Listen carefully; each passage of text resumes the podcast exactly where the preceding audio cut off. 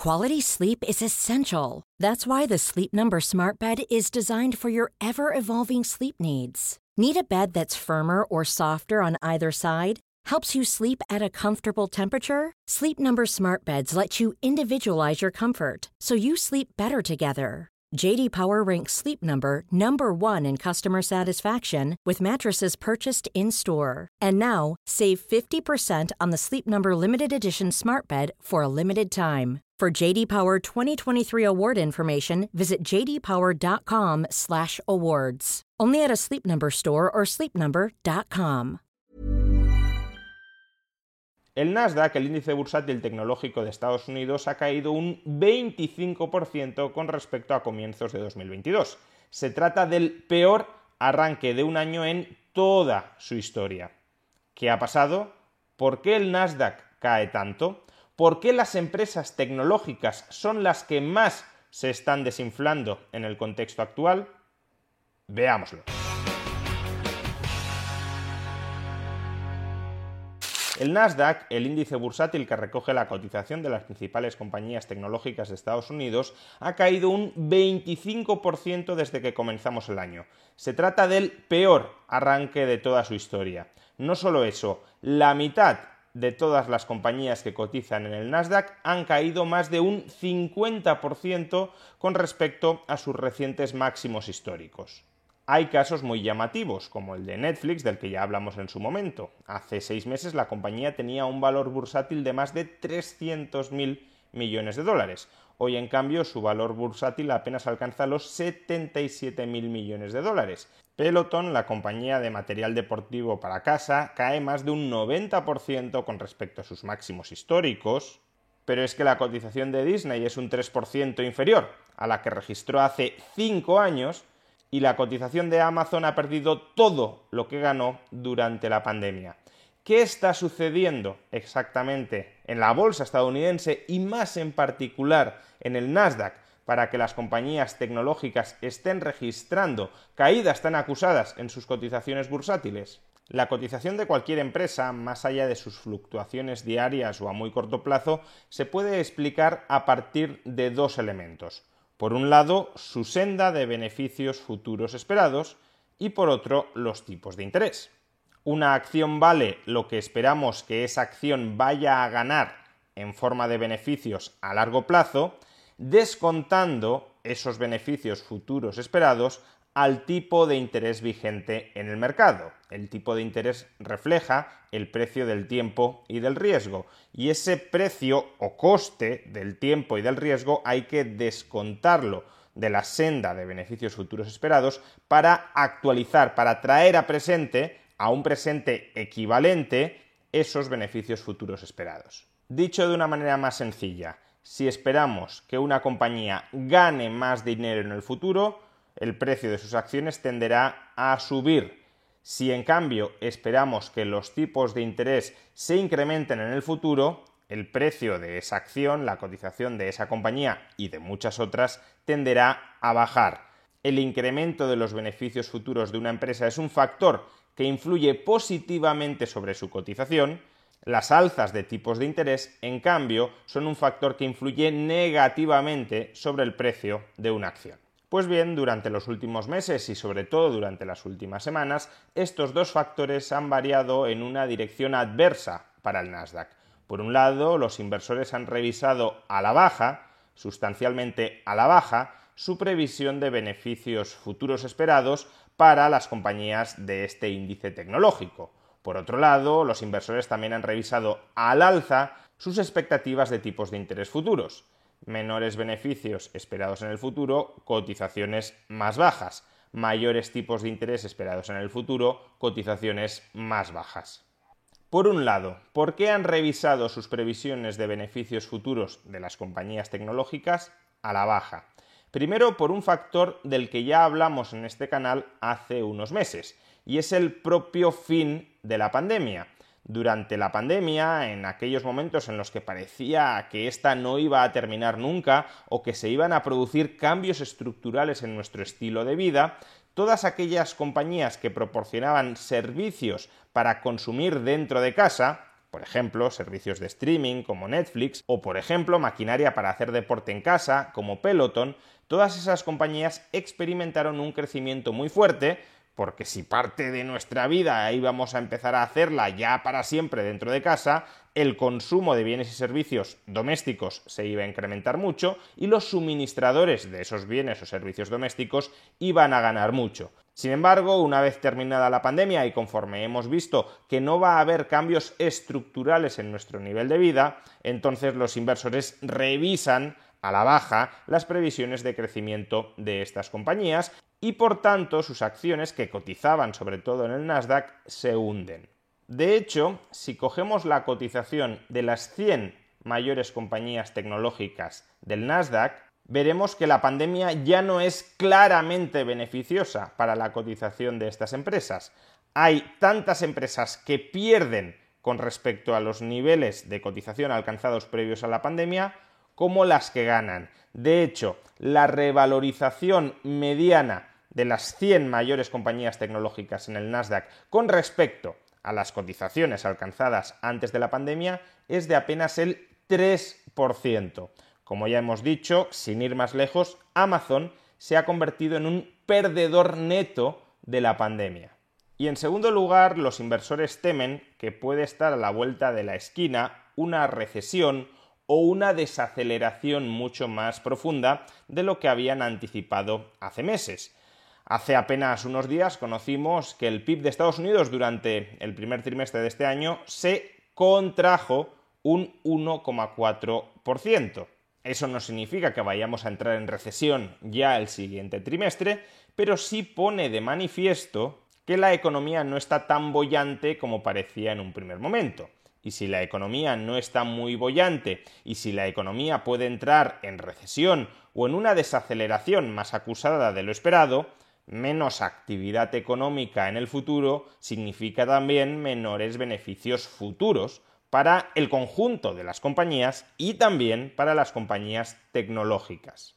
Y además, como sabemos, la Reserva Federal y también crecientemente el Banco Central Europeo están apostando por subir tipos de interés para contrarrestar la muy alta inflación, la históricamente alta inflación que estamos padeciendo en estos momentos.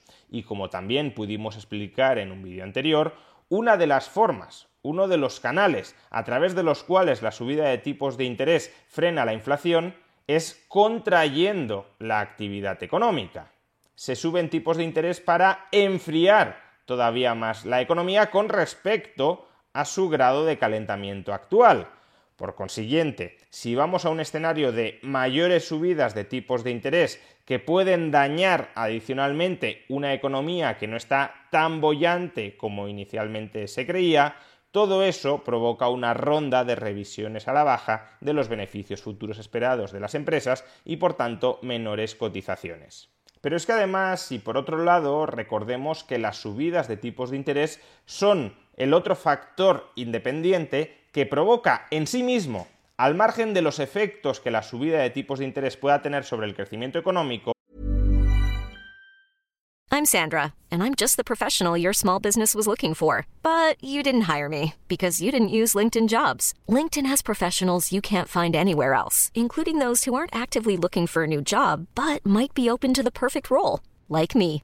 In a given month, over 70% of LinkedIn users don't visit other leading job sites. So if you're not looking on LinkedIn, you'll miss out on great candidates like Sandra. Start hiring professionals like a professional. Post your free job on linkedin.com slash achieve today. Ever catch yourself eating the same flavorless dinner 3 days in a row, dreaming of something better? Well, HelloFresh is your guilt-free dream come true, baby. It's me, Kiki Palmer. Let's wake up those taste buds with hot, juicy pecan crusted chicken or garlic butter shrimp scampi. Mm. Hello Fresh. Stop dreaming of all the delicious possibilities and dig in at HelloFresh.com. Let's get this dinner party started. Hey, Dave. Yeah, Randy. Since we founded Bombus, we've always said our socks, underwear, and t shirts are super soft. Any new ideas? Maybe sublimely soft. Or disgustingly cozy? Wait, what? I got it. Bombus Absurdly comfortable essentials for yourself And for those facing homelessness. because one purchased equals one donated. Wow, did we just write an ad? Yes. Bombas. Big comfort for everyone. Go to bombas.com slash ACAST and use code ACAST for 20% off your first purchase. Una caída de las cotizaciones bursátiles, porque el tipo de interés es el factor que se utiliza para descontar a presente los beneficios futuros esperados. Y un tipo de interés más alto significa un descuento más agravado, más acusado y por tanto un menor valor presente. Por simplificar los cálculos, el derecho a recibir a perpetuidad para siempre 100 euros, dejando de lado la inflación, cuando los tipos de interés están al 1%, ese derecho, que cotizaría en los mercados, tiene un valor objetivo de 10.000 euros. En cambio, si los tipos de interés pasan del 1 al 5%, el valor de mercado de ese derecho a recibir 100 euros a perpetuidad caería de 10.000 a 2.000 euros, un hundimiento del 80% como consecuencia de la subida de tipos de interés. La subida de tipos de interés, por tanto, tiende a perjudicar a todas las acciones, no específicamente a las acciones tecnológicas. Pero ¿por qué está cayendo más el Nasdaq que otros índices bursátiles? Pues porque la subida de tipos de interés tiende a perjudicar sobreproporcionalmente a las compañías tecnológicas. ¿Por qué razón? Pues porque las compañías tecnológicas, típicamente, no todas ellas, pero sí una mayoría de ellas, son empresas cuyos beneficios futuros esperados se ubican en plazos temporales muy lejanos. Son compañías que no esperamos que empiecen a ganar mucho dinero de manera muy inmediata, sino que esperamos que quizá ganen muchísimo dinero cuando completen la implantación de su revolucionario modelo de negocio en el futuro lejano. Y cuanto más lejos coseches obtengas los beneficios, más te perjudica a la hora de descontar esos beneficios futuros en valor presente la subida de tipos de interés. Por ejemplo, si los tipos de interés están al 1%, el valor presente, el valor descontado a presente del derecho a recibir 1.000 euros dentro de un año es de 990 euros hoy. Si los tipos de interés pasan del 1 al 5%, el valor de mercado de este derecho a recibir 1.000 euros dentro de un año se reduce de 990 euros a 952 euros. Por tanto, hay una caída del precio de la cotización de este derecho, pero es una caída de apenas el 3,5%, es decir, no es una caída dramática. Comparemos ahora estos datos con el valor presente del derecho a recibir 1.000 euros, pero no en un año, sino en 10 años. Si los tipos de interés están al 1%, el valor de mercado, el valor descontado a presente del derecho a recibir 1.000 euros dentro de 10 años es de 905 euros. En cambio, si los tipos de interés suben del 1 al 5%, el valor de mercado de este derecho, 1.000 euros dentro de 10 años, se desploma hasta 614 euros. Es decir, que la subida de tipos de interés del 1 al 5%, en este caso concreto, provocará una caída de la cotización de este derecho en el mercado del 32%. Claramente, por tanto, una misma subida de los tipos de interés perjudica sobreproporcionalmente a aquellas compañías que tengan la mayor parte de los beneficios futuros esperados concentrados en el muy largo plazo y no en el muy corto plazo. Menores beneficios futuros esperados y mayores tipos de interés futuros esperados se traducen de manera generalizada en una caída de los índices bursátiles, pero en la medida en que los tipos de interés, las subidas de tipos de interés, perjudican especialmente más a aquellas empresas que esperamos que ganen la mayor parte de su dinero en el futuro, típicamente empresas tecnológicas, la subida de tipos dañará especialmente más a las compañías tecnológicas que cotizan en el Nasdaq. En definitiva, después de varios años en los que escuchábamos continuamente que la economía real había pasado a un segundo plano frente a la nueva economía tecnológica, que las compañías tradicionales de toda la vida no tenían ningún futuro frente a las nuevas compañías tecnológicas, el mercado empieza a corregirse y nos devuelve a la realidad.